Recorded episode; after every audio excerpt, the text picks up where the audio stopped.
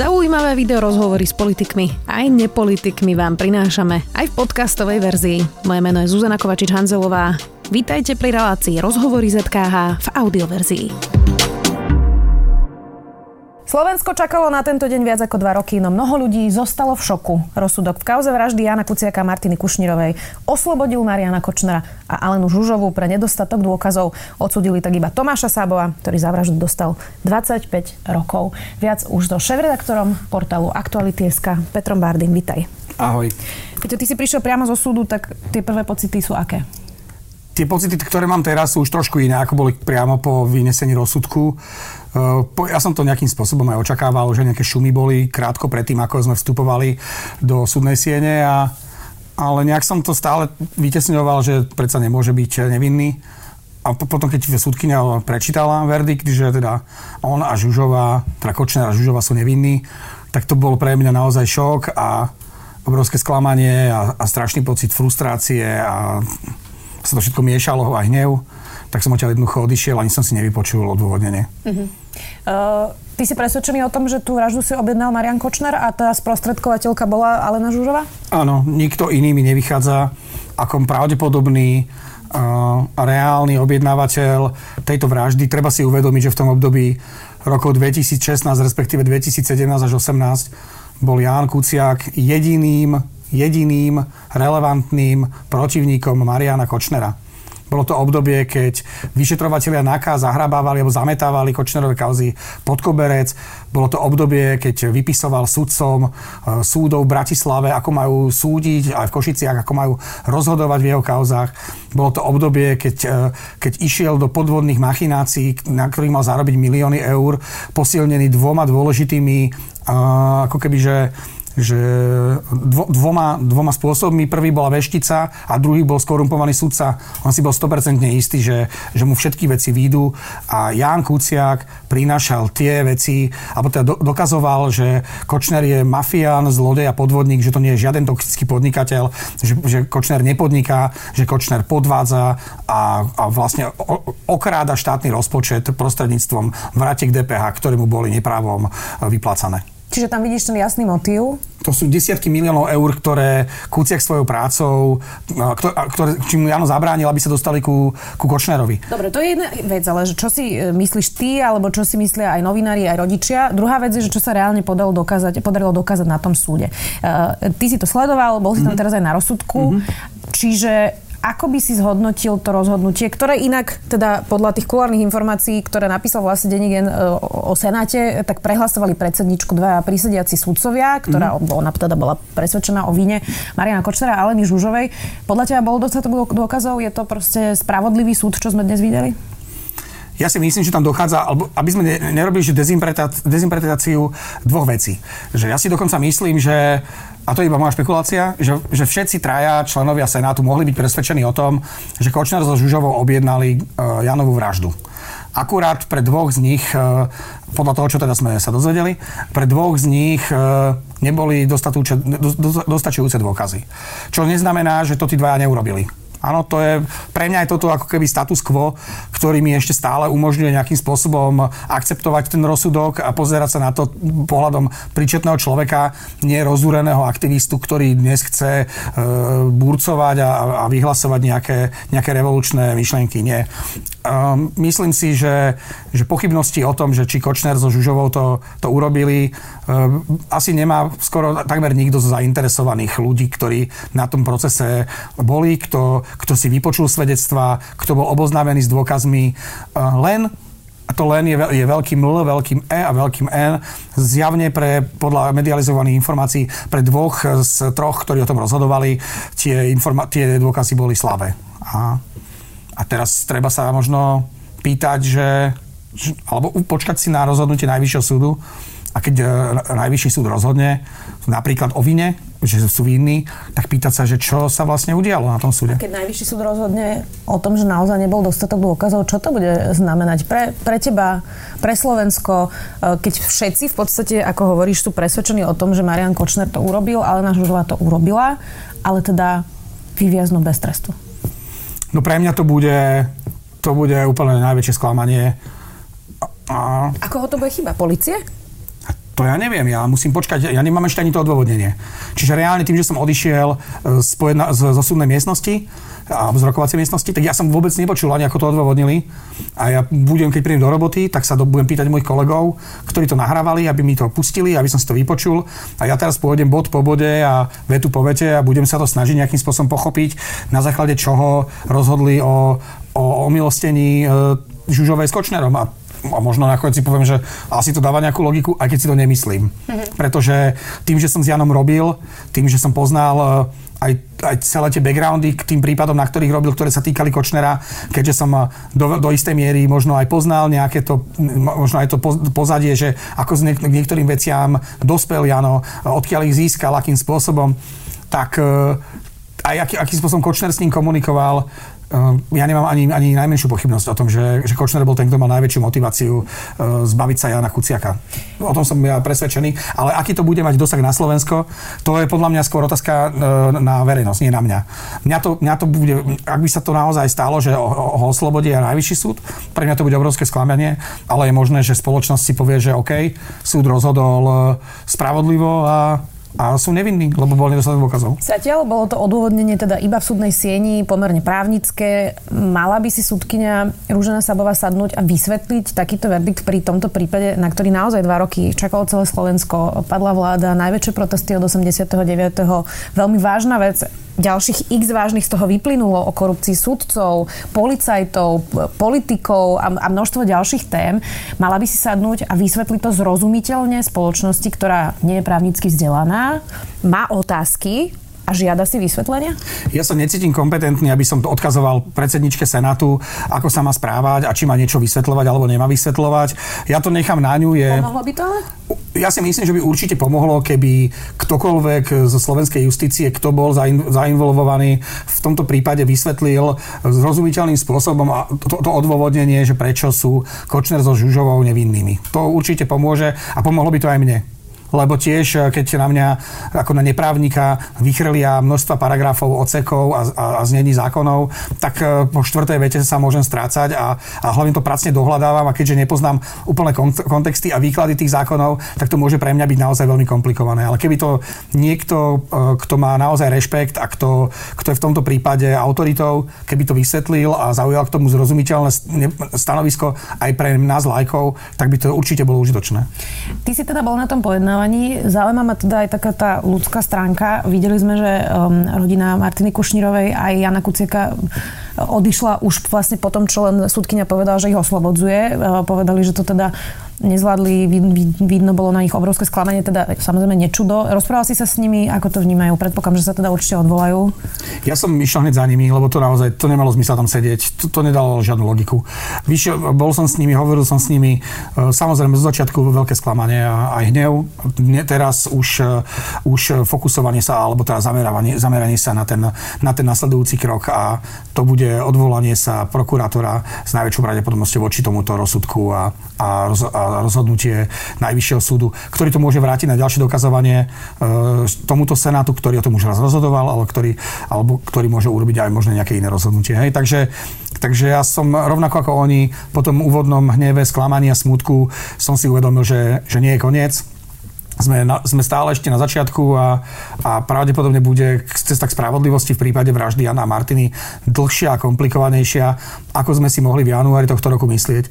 A keď si ešte akože úplne uh, uvedomíme, že vlastne uh, vražda sa uskutočnila pred 2,5 rokom a my po 2,5 roku, čo je mimoriadne krátky čas na takto komplikovanú vraždu a v prípade drvivé väčšiny vražd novinárov pre ich prácu sa nikdy nevypatrá vrah a už vôbec nie objednávateľ. Čiže my po 2,5 roku vieme mena človeka, meno človeka, ktorý vraždil, vieme meno človeka, ktorý ho tam doviezol a ktorý na vražde pracoval, vieme meno človeka, ktorý tú, ktorú vraždu s tými dvoma uh, vykonávateľmi uh, v podstate uh, manažoval a ktorý ukázal prstom na Žužovu. To mňa najviac frustruje, že Andruško priamo označil Žužovu za človeka, ktorý ho vyplácal za túto vraždu.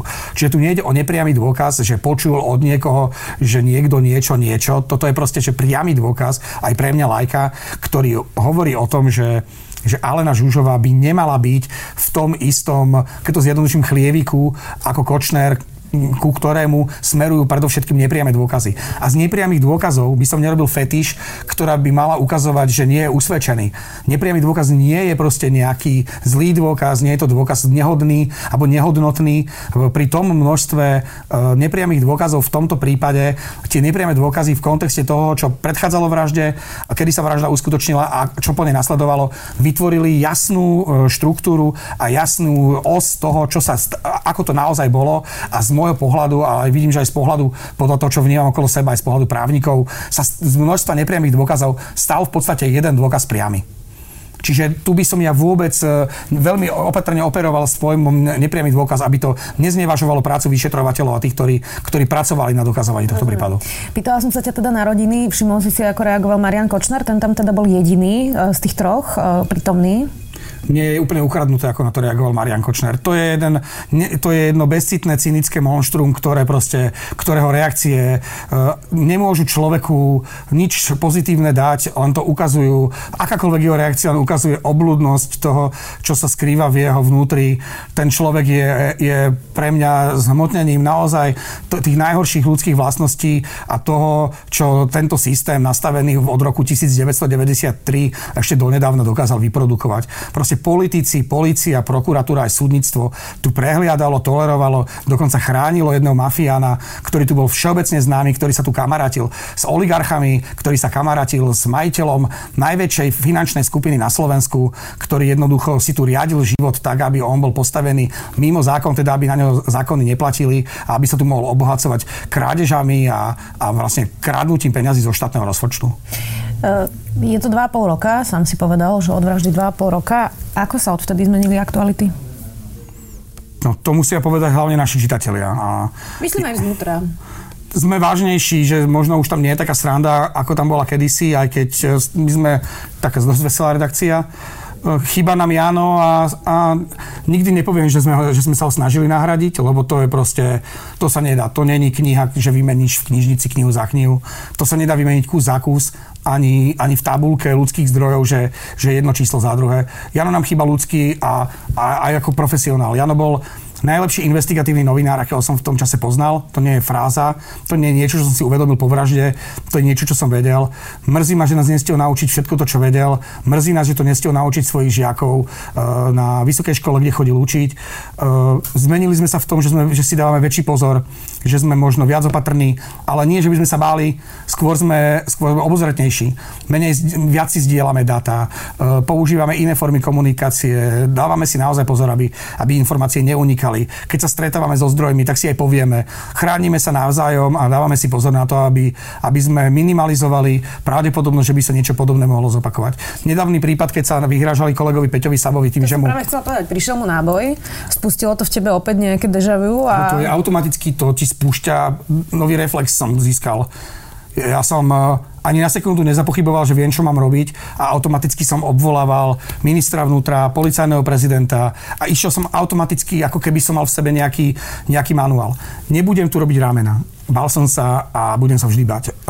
A možno urobím chyby, lebo, lebo neexistuje, neexistuje nejaký tutoriál, ktorý by mi hovoril, že ako to urobiť, aby to, aby to vždy skončilo dobre. Ale, ale som Myslím si, že som v tomto smere viac pripravený chrániť ľudí, s ktorými pracujem, lebo, lebo je to súčasť mojej roboty a v prípade, v prípade Jana Kuciaka neviem, či som mohol urobiť viac, ale dnes som pripravený urobiť viac preto, aby sa už nič také neopakovalo. A hlavne viem, čo mám robiť. Ťažko uh, hovoriť vôbec o nejakom zmysle uh, tejto vraždy, lebo zmysel sa toho teda rozhodne ne, nedá vlastne v tom nájsť. A, ale ak by sme mali zhodnotiť, že čomu vlastne dobrému tá vražda na konci pomohla na Slovensku, aj keď by sme všetci boli radšej, keby sa nestala, tak e, čo je lepšie na Slovensku za toho 2,5 roka? Poučili sme sa z tejto obludnej veci a pracujeme ako občania, teraz myslím ako politici, celá spoločnosť na tom, aby, aby sme naplnili nejaký odkaz od, od Jana? U, u mňa sú také návaly proste pocitov, že na, raz si myslím, že áno, potom si myslím, že nie. Potom upadám do také letargie a hovorím si, že to je proste že celé stratené s nami. Potom zase príde nejaký podnet, ktorý ma prebudí a poviem si, že, že áno, že zase sa tu niečo nové črta.